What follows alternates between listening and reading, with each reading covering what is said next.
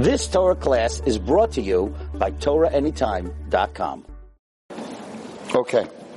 So, just interesting, you know, it always happens that um, on the day of giving a shiur, stuff happens. So, today I had a, what we call a vikuach. Vikuach is a, I don't say it's an argument, but it's a heated discussion with a, a girl that we had a whole discussion about emuna and bitachon and believing in Hashem and the difference between emuna and bitachon. And I'd like to just talk about if we have a siddur. Abibi, do we have a siddur around here? Anybody have a siddur on them?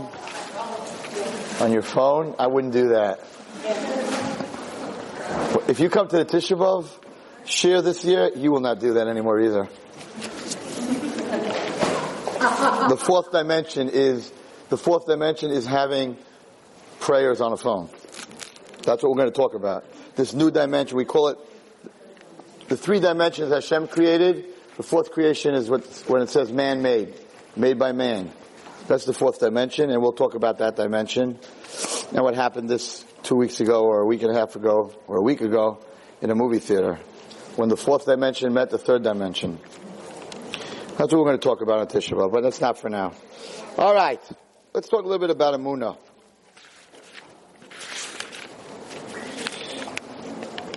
Okay.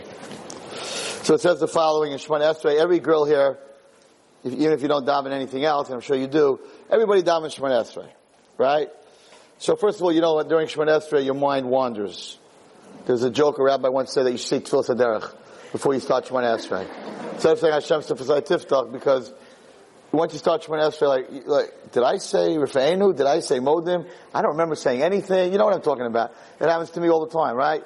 You start off concentrating and then you're off in Mexico somewhere, business, school, all over the place. So, um, it's the way it is, because Shemon Esrei is, is, the most Kaddish tefillah, and the Yetzer Hara, you know, he's there. He wants to, he wants to make sure that you don't concentrate. I personally usually take one bracha that each, each Shemon Esrei, and I say, this one I like, Atah Kadosh, this time I'm not letting my mind wander, I'm doing Atah Kadosh. Sometimes I really make up my mind to do the whole Esrei, but I never make it. For something always takes you off, you know, off the beat. But let's, let's take a look at the beginning of Shemon Esrei, right? Baruch Hashem, blessed Hashem, Elokeinu Hosseinu, Elokei Avraham, Elokei Yitzhak, Elokei Yaakov. Okay. Hakel, Hagodol, Hagibor, Vanora. Right? Um, I'll, I'll, read it from the English here because it's a little fancier. The great, the mighty, the awesome, and supreme. Okay. Goimel Chasadim Toivim, he, he bestows upon us kindness, beneficial kindness, good kindness. The kind of Akol, he owns everything. And he remembers the good of our forefathers, who may be Goyal of Nebeneim, and he's going to bring a Redeemer. He brings the Redeemer to his children. Leman Shemo, for his name, Ba'ahava, with love. Melech Oizer Umashir Umagain. A king who's a helper and a savior and a protector. Baruch Hashem, Magen Avram. So this is the first bracha that we make. So now, just a cute story that I heard. So this guy, he gets up in the morning and he owes $10,000. He's very, very, very nervous because where's he going to get this $10,000 to pay the money he owes the bank for his house? He's going to lose his house. So he goes to shul and he says this, he does, he says this. You're the protector, you have kindness, you're the greatest, you're the strongest, you're the benefactor, right? By Hashivenu, he's back in his head to, where am I going to get the $10,000? But you just said, God can do everything. He's going chasadim tovim kanyakol. He owns everything. He controls everything. He has all the money. So what, right, where are you going? And then he's got to run out of shul because he's got to find the ten thousand dollars. If you really believe what you just said, then uh, what, are you, what, are you, what are you being so nervous about? So most of us don't really believe what we say, honestly. If you if you really look at yourself after you know very cute or very interesting before Kriya Shema, and this this one I mean it's I, I do the same thing, right? First of all, Kriyashma in the morning, you know how many times it says the word, uh, uh, who here knows how many times it says the word love in, in the Ahava Rabbah, the thing that you say before you say Kriyashma in the morning? Anyone here guess how many times you say that Hashem loves us? 30. No, 30. There's not, there's only 30 words in the whole thing. So here, Ava Rabbah, Ava one time. Ahav Tanu, two times. Okay. Then, Kol Divrei Talmud Torasecha Ba'ava, three times. V'yachid Levenu Le'ava, four times.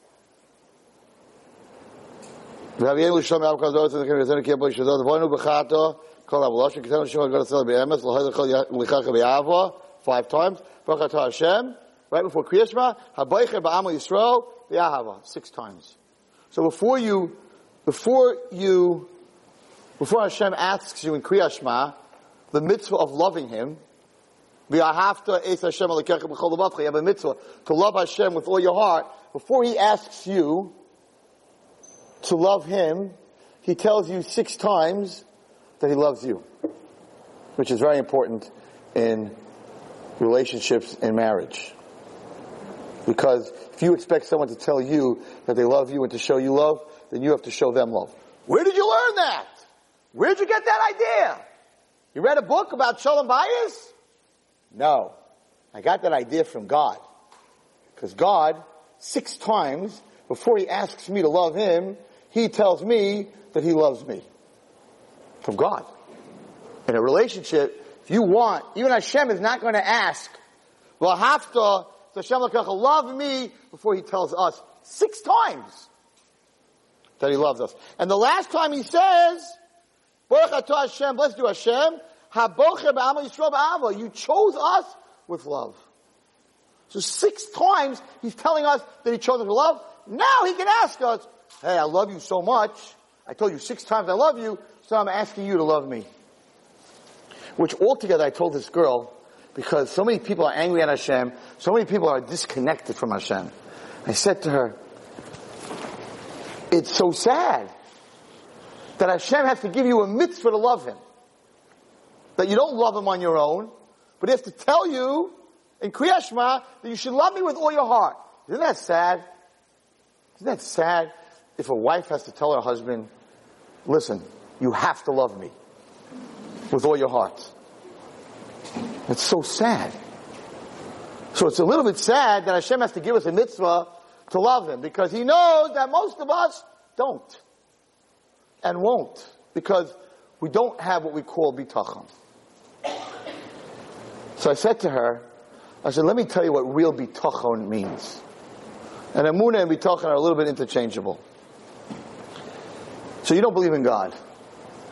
But Wallerstein, how do I know that there's a God? So she was sitting on a chair when I was talking to her.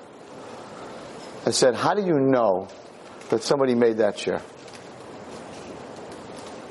How do you know? Because chairs, she said, Cheers don't just happen. I said, oh, but people do. The human being with those billion of parts that have to be moving exactly correctly, that you don't believe anybody made. But a chair, which has a cushion and a metal and four screws, has to be made by somebody. I said, listen to yourself. A whole world, a sun, a moon, clouds, animals, fish, the whole world, biology system, the ecosystem, the, the, the, the, the fish, the seas, all that stuff, I don't believe anybody made it. But your blouse, and your socks, and your shoes, no way will I ever believe Ray Wallerstein that it happened by itself. You can't sell me that shoes just appeared. So I have to sell you that the whole world appeared. And she, she sounded so, she's a very smart girl. She sounded so silly. I'll use the word stupid, but I want to say stupid, so I'm going to say silly. You're so silly. You believe that a pair of socks doesn't grow from the ground, doesn't just happen. But you don't believe that this whole world, with everything in it, could have just happened. Because the Meshuggah guy got up, scientist, and said, the Big Bang was a big explosion, and Chani showed up. And Yehuda showed up and a giraffe showed up, and different molecules, different animals. And all these little molecules, neutrons and ions and all the ons, right, that blew up and smacked into each other, who created them? Even in science, nothing can come from nothing. You can split matter, you can put matter together. So she, she's looking at me and I'm saying, do you know why you don't believe in Hashem? Because he makes you responsible. Because he's a higher power. Because he makes you look in the mirror and say, I didn't just happen. Because if you just happened, so I just didn't happen, I just did happen, this is the way I happened. Once you believe in a creator, that means there's a purpose, because when we create something, we create it for a purpose. And if I have a purpose, then I can't just chill, hang out, and do whatever I want. I have to figure out what my purpose is, and I don't want to do that. So 99.9% of people don't believe in God. Before they decided not to believe in God, they were doing things they weren't supposed to. It's never that you don't believe in God, stamazo, you woke up one morning, I don't believe in God, and then you started doing Averis. You started doing Averis, and then you don't believe in God. Because He's got to get out of the way. So a chair, you feel secure. You sit down on the chair, it looks like it's very sturdy, you sit down on it, you're not worried. No one here put one foot on the chair first and, che- and checked it out to make sure that Ray Wallerstein didn't unscrew all the things so that when you sit on it, you're going to end up on Tisha B'Av on the floor. You all it. She's sitting and she's sitting and she's sitting. The chair's right, but you won't trust what you say in Shemona Esrei that Akash Baruch you're my protector, you do everything for me. So, so this guy, if he really believed that Hashem is a chair, that Hashem is something real, and he really believed what he's saying in Shemona Esrei, he's not worried about the ten thousand dollars. Because if God has all the money and he can do anything, so it's like a chair. I have nothing to worry about. The problem is that we don't even believe that Hashem is God as much as we believe the chair that we're sitting on. And understand that this chair had to be made. There's a famous story with the Chafetz Chaim. So they were an atheist group in Europe, very big atheist group. Like a think tank. Because you have to think, you know. And now they have this new thing. I was so excited. They're such animals. It's unbelievable. The human being can be so silly. so they built this billion dollar machine that can take atoms and at a very, very fast speed. And it sort of gives them a look at mamish into the atom, deeper into the atom to see creation. And they saw something that they never saw before. Big breakthrough three weeks ago. And instead of saying that that's God. They came up with another word for it, and they said it's, it's they call it the God whatever because the what? God particle, right. They found the God particle. Now, if all these scientists found the God particle, they should all be dancing, we proved God! Just the opposite. They're calling it the God particle because they're saying that just like all the religions believe that God created the world, this particle that they found is the originator of the world. They're the biggest apikaros in the world, physicists, that's for sure. The guy who wrote a book, a Jewish physicist, he wrote a book, Mamish, to try to disprove Hashem. Because physics actually proves Hashem. So they can't deal with it. So they have to, so they call it the God particle, but it doesn't mean, I was all excited. They found Hashem, they found the particle that proves to these animals that there's a God. And they did just the opposite. It's the God particle, it's the particle that created the world. Because they don't want to see that a chair must be, we're so, we're so plain that we understand that nothing comes from nothing. So if we understand that a person has to make a pair of socks, how could you think for one second that the world just happened? It doesn't make sense. You're the same human being that's saying, this chair I, can, I cannot sell one of you in this room as, as if you like my speaking and you believe everything I say and you like all my stories, there's not one girl in this room right now that if I tell you that your chair just appeared, I walked in here, there were 20 chairs, and as I was talking, chairs just popped up. You'd say, Rabbi Wallerstein, you are drinking, smoking, you're doing something you shouldn't be doing. Cheers don't just pop up. But the same girl and the same woman that says, cheers don't pop up, they have questions. Is there a God? Where is the God? How come he doesn't talk to me? I'm not sure there's a God. So, I don't understand. I can't sell you that a chair just pops up. Who sold you that the world just popped up? Why are you accepting that? So the Chafetz Chaim had this vikuach with these atheists. They invited him to come, and he, he, didn't want he didn't want to meet them, but he said that he'll, he'll read their material and he'll send them an answer. So they sent in their material, there's no God, the proof that there's no God, their whole schmooze.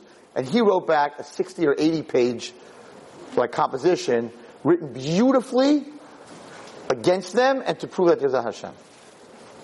So they got it, and they sent back a message to the Chafetz Chaim that whether they agree with it or what he wrote or not, it is a masterful piece of work that he wrote. So he sent them back, I didn't write it. That's not, I didn't write it. So they said, who wrote it? He said, you're not going to believe it. He said, I sat down to write it, and I had a hundred sheets of paper on my desk. And in those days, they dipped a little, like a feather into the ink, and that's how they wrote. And I had this inkwell on my desk, and the feather on my desk. And my wife, as I was about to write it, my wife called me in for dinner. So I went in for dinner. Meanwhile, I had left my window open, and a cat came into my room, and he spilled the ink, and the ink fell on the papers, and just by accident, wrote these 80 pages by accident. It happened by accident. So they said, Rabbi, you trying to make a fool out of us? This was written by a very brilliant man. He said, I'm telling you, the cat knocked over the ink and the letters just came onto the paper. I take no credit for it. And they said, we're not idiots. Of course you wrote it or some scholarly man wrote it. So he sent back, he says, you don't believe that a cat knocked over the ink to write a composition, but you believe that the world came from nothing. He says, I don't understand. How could you, you think all this stuff came from nothing, but my cat could knock over the ink? So a person has to think. And this is what I was telling this girl today. I said, you have to think a little bit. If you know that everything you have in the third, three-dimensional world has to be made, then of course the world had to be made. So now you need to search who made the world, why did he make the world? We're already on a huge step. We first have to accept that there's HaKadosh Baruch Hu.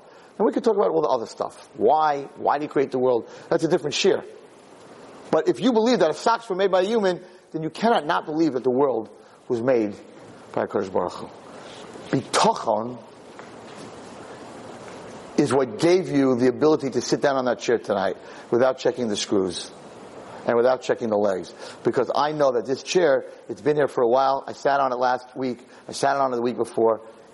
It's a good chair. So I don't have to check the chair before I sit down. Bitachon is understanding that a Kodesh Baruch Hu can do anything. And you say it in Shemona Esrei all the time. There are so many tefillahs, and I think that's one of the things we need to accept. I was working on it with some kids this summer, that there's so many tefillahs that we say that we're not telling the truth. And we're not living up to it. I think everybody needs to take one tefillah, one prayer, read it, read the translation of it, and make it true.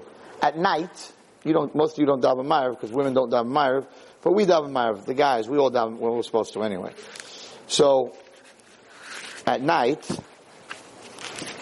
in Ahavas Olam, we say the following.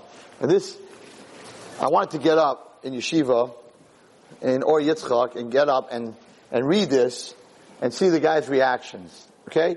Again, before you say Kriyat Shema at night, again with all the love. Starts off Avas Olam, with internal love, basis Yisrael Amcha Hafta, the basis Yisrael, Klal Yisrael, your nation, you love. We're learning Torah. We're doing mitzvahs, right? Al Kain Hashem Elokeinu. Therefore, Hashem my God. B'shachvenu, when I lay down. Uvkumenu, when I get up. Right? So that means when I go to sleep. When I get up. Nesiach. I'm talking about your laws. V'nisbach, v'divrei saresecha. And the words of your Torah make me so happy. Your mitzvahs make me so happy. Because it's my life. And the length of my days. And I am busy with them day and night. Please Hashem, don't ever take your love away from me. Baruch Hashem, I think it's also, it's five times. It says the word ahava, and then again you have the mitzvah of ahafta. And I said, myself, I get up and I go to sleep talking about your mitzvahs? You know, I, I, I, like sometimes to fall asleep reading a story, but I don't remember ever going to sleep like, well, let me call my brother and talk about the Mishnah Berurah, the halacha that we learned today. Right? How do we go to sleep at night? How do we go to sleep at night? We get our, under our blankets, we put our head on a pillow, we look at our cell phone to see if we missed any messages, right? We close the light, We look again at our cell phone in case since the last minute we got another message, right? We toss and turn for three minutes and we send a text to somebody. So now we have to turn back on the light and wait. No, depends if you have the iPhone, the iPhone with that light on or whatever, right? And then we, that's how, who goes to sleep busy with Hashem's halachas? But we say it. And then we say, v'nismach b'divrei tzarisecha, say it's Torah, come to our Navar, and he says it's Torah, and the halachas on Tisha B'Av, and everybody's happy. Right. The southern fried chicken makes us happier. Not now, because it's nine days, right? Here we're getting up, we're making a, a, a statement. Kiyem chayenu, it's my life. Girls, is Torah and mitzvahs your life? Is that true? Is it part of your life? Yeah. How big a part of your life? Everyone here knows. I don't know. But it's your life.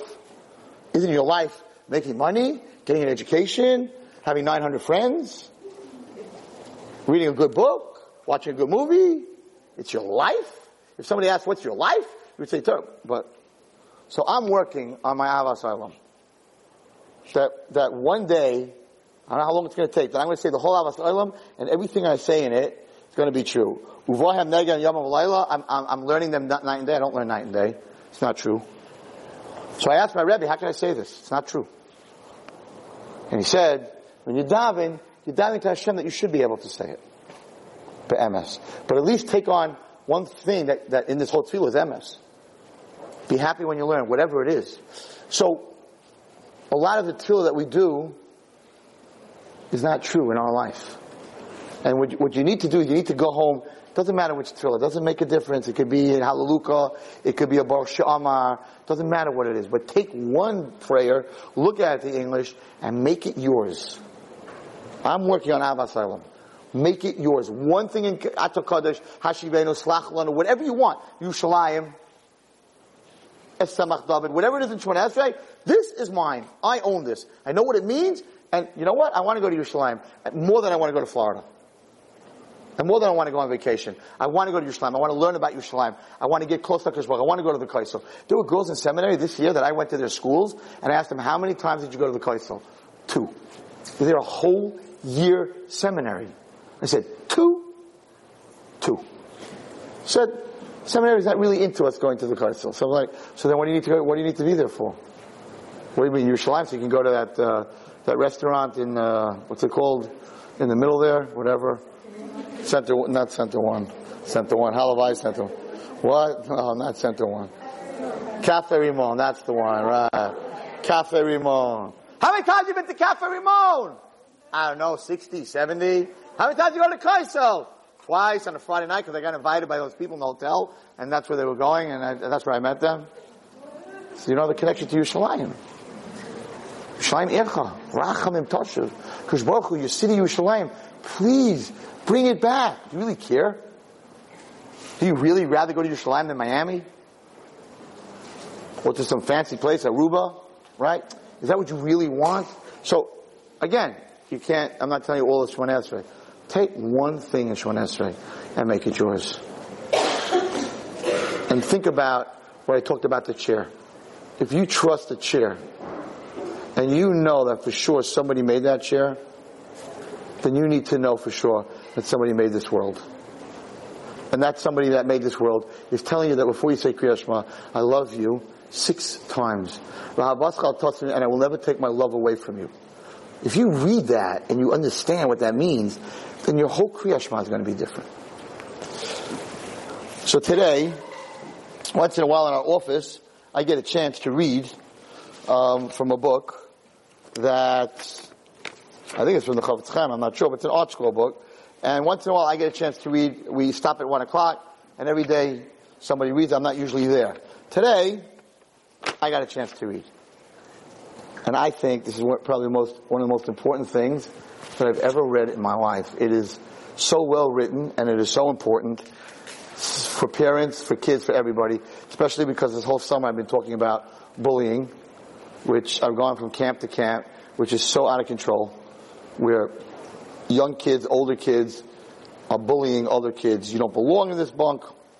We don't like you. Really, which has caused one girl that I know to be in a hospital. To drive her to, to be in a hospital.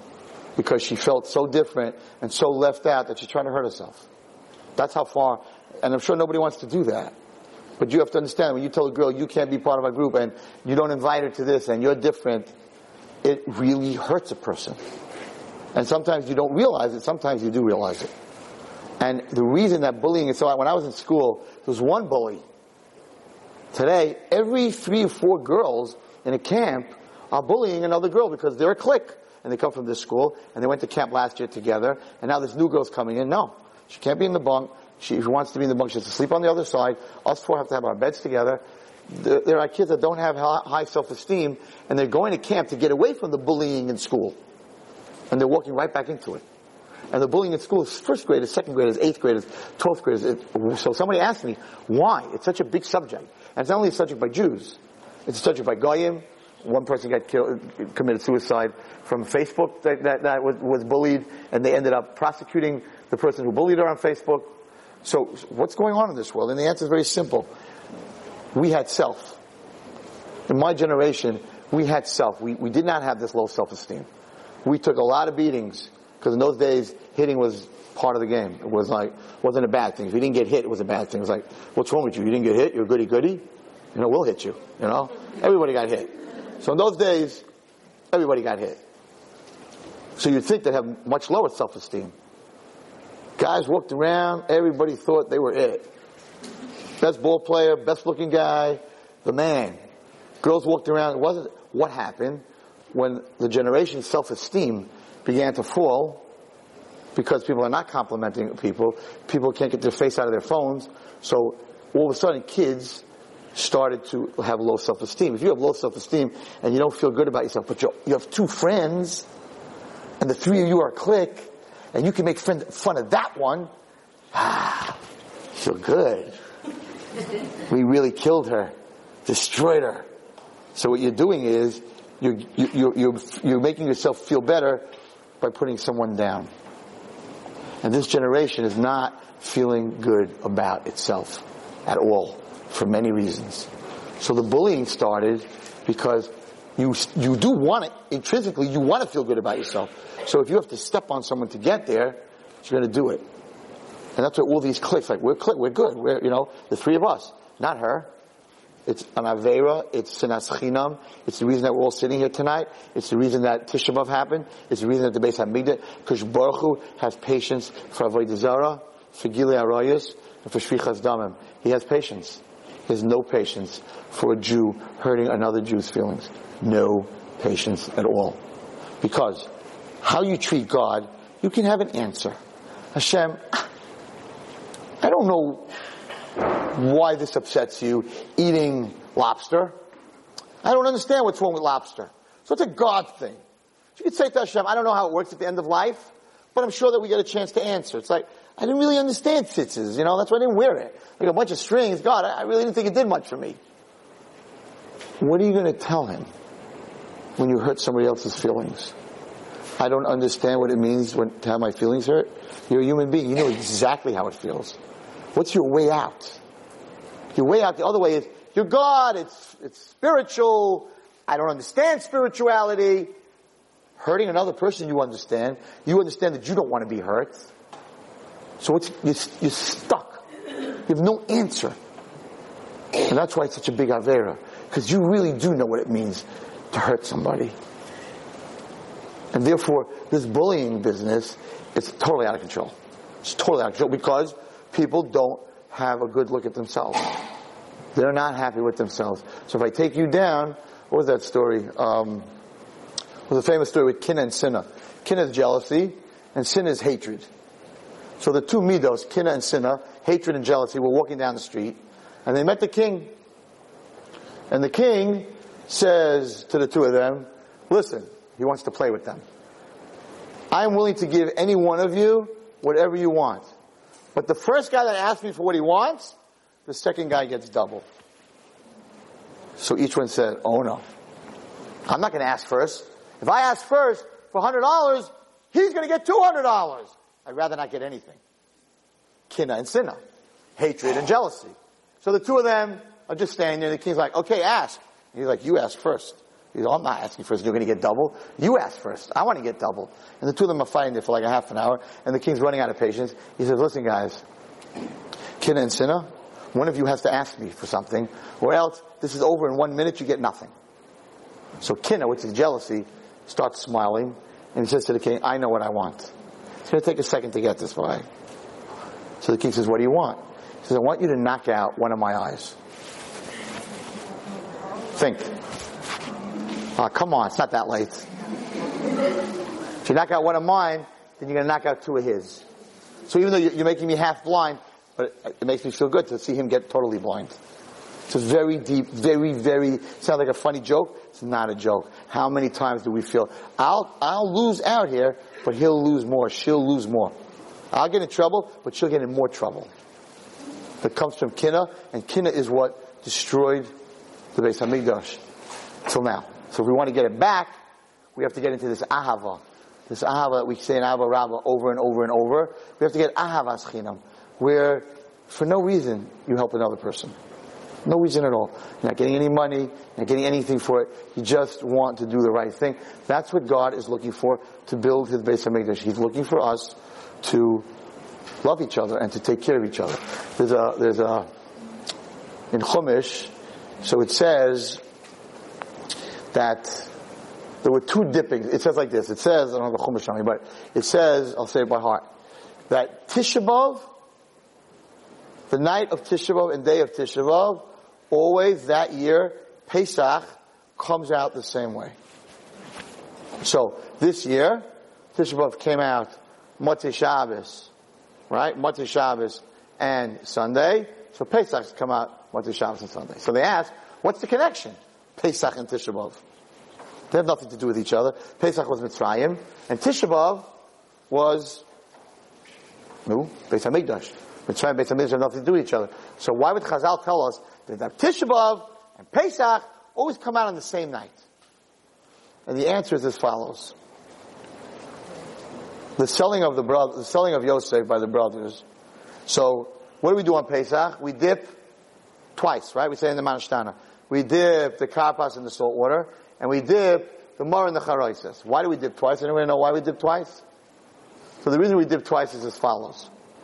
When they sold Yosef, they took his coat, they ripped it, and they dipped it into the blood of a goat. When they came to their father, they said, look, Taraf Taraf Yosef, his clothing is ripped, and it's bloody. It's Yosef's blood. You're punished for that. What does Pesach have to do with that? That was what, what was the Avera? Sinas Chinam. And the Asarah Harugei Malchus, which we're going to say on Tisha B'Av, that were killed, were killed because Yosef was sold. How do we fix that? The second dipping is in Mitzrayim.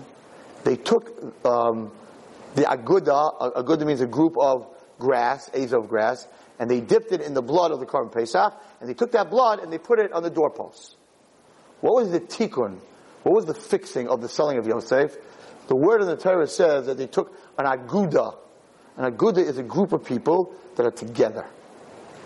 So the fixing of the selling of Yosef, that dipping, was the dipping of the grass, the azov grass, the aguda, in the blood of the Pesach. Therefore, Tisha B'Av, which is from the selling of, Yo- of Yosef by the brothers, which was Sinas Chinam, how do we fix that?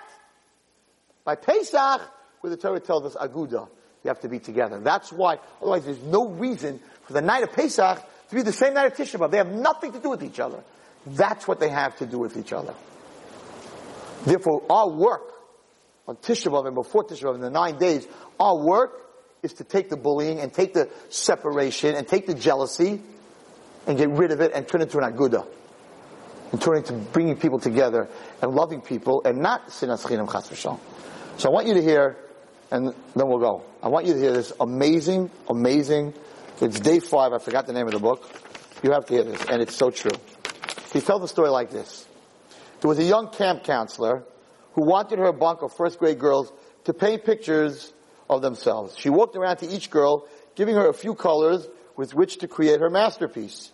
To the girls she liked, she gave bright primary colors and soft pastels. To the girls with whom she had difficulty relating, she provided dark, muted greens, browns, and grays. With those colors, they had no choice but to paint dull, depressing pictures. Obviously, the paintings of the girls who received the pleasant colors looked much nicer to themselves than everyone else. The counselor, of course, was grossly unfair and did a terrible disservice to her campers. The ones she liked, she gave beautiful, beautiful um, colors, and the ones she didn't like, she gave very dull colors. Listen to this insight. I believe it's from the Chafetz Chaim.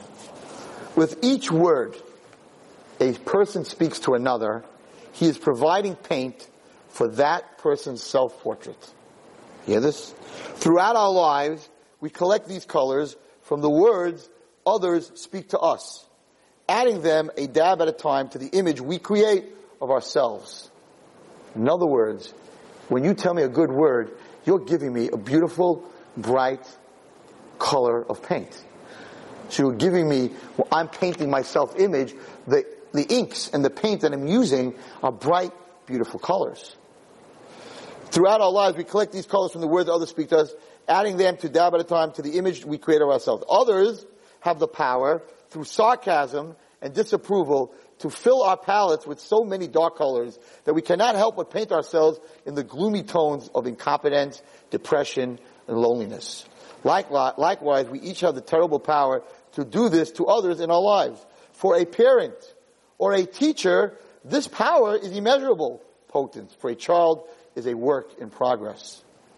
Every word spoken to a child is absorbed into his developing personality, becoming part of his psychic structure. A negative word to a healthy, confident adult may sting at first, but it will usually roll off like rain from a rooftop. But for a child, these protective layers of self-esteem have yet to be built. Harsh words seep directly into a child's framework and weaken it. The inner structure is compromised and the damage may not become apparent for years. By this time, an entire personality has been built out of damaged materials. If everyone's negative to a child and we, and we talk down to another person, then you're giving them dull, disgusting ink to paint their self-image. So in the end, why are so many de- people depressed and so many people need medicine and therapy and all this? Because we live in a very depressing world. We have to, to get a smile on our face, to be happy, we have to go to the fourth dimension and watch a movie that isn't true. But that movie will never change your personality. This is what I'm talking about on Tisha B'Av. Because the Chachamim say, Dvarim hayotzim en avlev, nechnasim al. What comes out of your heart goes into the other person's heart. You can watch a million movies, and they're all funny, and the guy on the screen could say, Hi! You are amazing! Amazing! Amazing! And you're sitting there, wow. You are Superman! Able to leap tall buildings. Oh, well, we shouldn't use any superheroes these days. Right? Able to leap tall buildings. You're amazing! And every day you put on for one hour, and the guy just stands there saying, You are amazing. You are intelligent. You are very pretty. It will not help you one drop. Just the opposite. After a while, you're going to say, I am pitiful. I am watching someone on television telling me I'm amazing. I am so not amazing if that's what I need. Just the opposite. It cause you to be depressed. But if another person comes over to you, a teacher, a parent, a friend, says, Chanallah, I just want you to know something. I'm glad I'm your mother. I'm glad I'm your friend. I'm glad I'm your teacher. You, you are truly amazing. Will change your whole life. Once. Not an hour a day. Once. Because the only way to really get to a person's psyche and to help them is when you speak I can tell you that when I give a shiur, that every person that's sitting here in this room will be definitely much, hundred percent more affected by the words that I say than the people who are watching me right now on Torah Anytime. Because on Torah Anytime, it's coming out of a screen. Can't get to your heart when I talk to you and I'm on a screen. It's very nice. It comes in here. And they learn to share the same words you heard tonight they heard tonight. But will it change their life? Very hard. They'd have to take it mentally, then take it from their mental into their heart, into their emotional to change them. You don't need to do that. If you're in a room and someone's talking from his heart, I was in a room tonight by someone that was raising money and the Rosh Yeshiva was very sick with cancer. And he got out, he went to visit the Rosh Yeshiva today and the she was sleeping, then he woke up. He said, just tell them all It's not about the money. That it's that I love them. And the guy just broke down and started crying. Now he could have put that on screen. I could have watched him cry on screen, and I would have said, "Well, it's very sad. You know, here's ten dollars. Here's eighteen dollars. Here's thirty. But my friend was standing up there and he was crying. I felt it. So the words that you tell a person is the ink that you're giving that child, that person, to draw their self-portrait. So when I read this, I'm saying, oh my God, if you give them the wrong ink, and all they are surrounded by dismal things, you're going to see some very dismal pictures.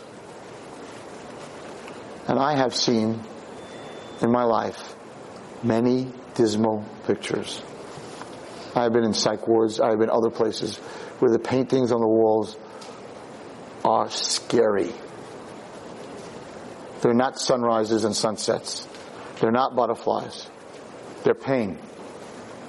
And they're black ink and black pastels and red blood and the most terrible, depressing faces because we didn't give these people enough of the right colors to paint their pictures. We put them in a dark, very scary place.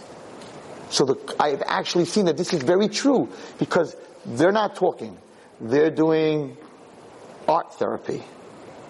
And before they start getting better, they're putting on art what they feel inside. I've seen some crazy pain on paintings. So what they're saying is true. You're giving them spiritual ink, spiritual pain. At the same time, you could be giving them beautiful colors, complimenting. We want you to be with us. This, I, I, never read this before. This is like amazing. Uh, we'll finish up. The inner structure is compromised and the damage may not become apparent for years, but this, by this time the entire person has been built of damaged materials. Thus, one can visualize the damage being wrought when a four-year-old who won't pick up his toys is called a lazy boy. A fifth grader who brings home a C on his, on her Chumash test is called a bad student. These little bits of water damage soak into the child's developing personality, and at a certain point, the labels become part of his permanent structure. By even, uh, but even a full-grown, competent adult can find his self-image eroded by harsh words sent in his direction in marriage, in employer-employee relationship, between friends, in any relationship in which one person's opinion matters to the other, words have the power to alter someone's self-image. Fortunately, this process works as well in the opposite direction. Words of praise and support build themselves into a child's personality. They also color the self-image of those to whom we matter. In every interaction, we can choose to give out the bright colors, the soft, pleasant hues to the people whom we speak. In doing so, we give them the material they need to paint themselves as bright, pleasant, beautiful people. In other words, I will try to pay attention to the color of the words I speak, switching wherever possible to more pleasant colors. Very, very deep thoughts. If you realize that your words that come out of your mouth are paint, are paint that the other person is using to paint their lives, different words are going to come out of your mouth. And I think this is something that we need to take on before Tisha B'Av. To change the way we speak to others. We don't realize, we don't realize the power of the word. But Hashem does. And therefore, before He tells you to love Him, in Ahava Rabbah and Av Tanu, He says, Yisrael I chose you with love bright colors, beautiful colors. That's how I chose you. That's how I painted Klal Yisrael. Hashem is very clear. Before He asks us to love Him, He tells us very clearly how beautiful we are and how much He wants to love us. He's not a chair. He's a lot more than a chair. So my bracha to everyone is that this year you should be able to eat on Tisha B'Av and drink on Tisha B'Av and sleep on Tisha B'Av but the same thing should happen on Asar B'Av. That you should be able to eat on Asar B'Av and drink on Asar B'Av. We should all talk up paint. I was thinking about when I read this today. I was like, Hashem wants us to paint His third Beis Hamikdash with our words. He wants to, paint it with our. It should be. It says that the Beis Hamikdash, the third one, which we're waiting for, is going to be made in Aish, in fire. So everybody asks, how could that be? We're still, when Mashiach comes, we're still going to be human beings. How, I'm a Kayan, how am I going to work in a Beis Hamikdash that's fire? I'm going to get burnt. So it says, no. It's a Beis Hamikdash that's built of stone. It's built of stone. But what's going to build that Beis Hamikdash? The fire that we have as Jews. The fire is going to build the Beis Hamikdash. That's what it means, the Beis Hamikdash of fire. It's a Beis Hamikdash that we're going to build. You see, the other two Beis Hamikdash, Hashem said, Asli Mikdash v'shachanti b'soichon. Make me a Beis Hamikdash and I want to live in it. This one Hashem says, you're not going to make the third Beis Hamikdash. I'm going to send it down from Shemayim in fire. And it's going to last forever. But what's the fire? Where's the fire coming from? Us. Our love for HaKadosh Baruch Hu is going to bring that fire that's going to bring the Beis Hamikdash down to this world. Take one prayer, learn it, understand it, and live it. And that way you'll be building a brick of the next Beis Hamikdash. We should see you, Mitzvah Hashem, on Sunday, Besimcha, packed up on your way to Eretz Yisrael. You've just experienced another Torah class brought to you by TorahAnytime.com.